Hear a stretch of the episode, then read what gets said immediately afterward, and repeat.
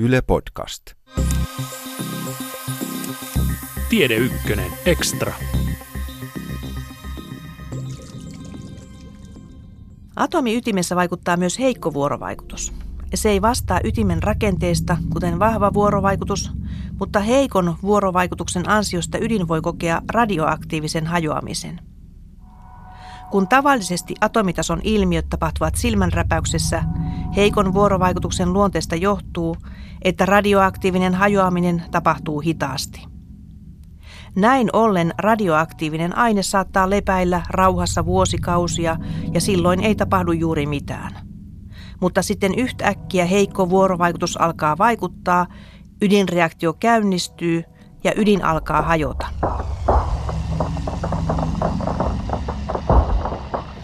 Atomi ydin siirtyy toiseen tilaan, eli ydin muuttuu toiseksi ytimeksi. Tyypillisesti ydinreaktiossa ytimen protoni voi muuttaa neutroniksi tai päinvastoin. Silloin niiden kvarkkilajit muuttuvat toisiksi heikon vuorovaikutuksen kautta. Heikkous tässä vuorovaikutuksen nimessä tarkoittaa oikeastaan sitä, että vaikutus kantaa vain varsin lyhyelle etäisyydelle. Siksi hiukkasten pitää tulla hyvin lähelle toisiaan, jotta ne voivat kokea heikon vuorovaikutuksen. Tällainen on atomiytimessäkin harvinaista. Mutta sitten kun näin käy, radioaktiivinen reaktio käynnistyy ja silloin tapahtuu niin, että kvarkit vaihtavat keskenään heikon vuorovaikutuksen välittäjähiukkasen. Tässäkin tarvitaan siis välittäjähiukkasia. Puhutaan W- ja Z-bosoneista. Nämä välittäjähiukkaset ovat hyvin massiivisia. Niillä on suuri massa. Ne ovat itse asiassa noin 80 tai 90 kertaa massiivisempia kuin protoni. Mikä merkillisintä, tällainen välittäjähiukkanen potkaistaan esiin tyhjästä avaruudesta virtuaalisena hiukkasena. Fyysikot puhuvat virtuaalisista hiukkasista ja tarkoittavat, että energiaa lainataan tyhjästä avaruudesta hetkellisesti, jotta tällainen välittäjähiukkanen saadaan aikaan. Välittäjähiukkanen välittää sitten toiselle kvarkille heikon vuorovaikutuksen.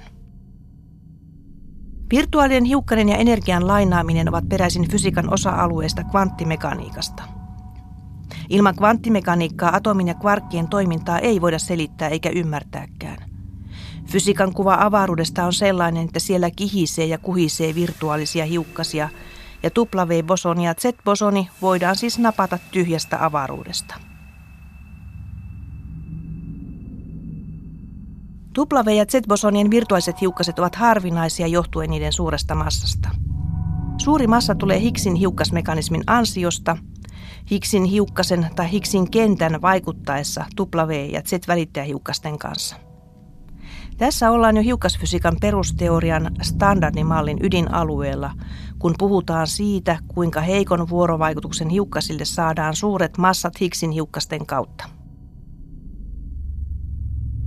Tuo Higgsin hiukkanen lienee fysiikan kuuluisimpia hiukkasia ja se löydettiin muutama vuosi sitten Euroopan hiukkasfysiikan tutkimuskeskuksen CERNin hiukkaskokeista, mikä löytö vahvistaa hiukkasfysiikan standardimallin pätevyyttä.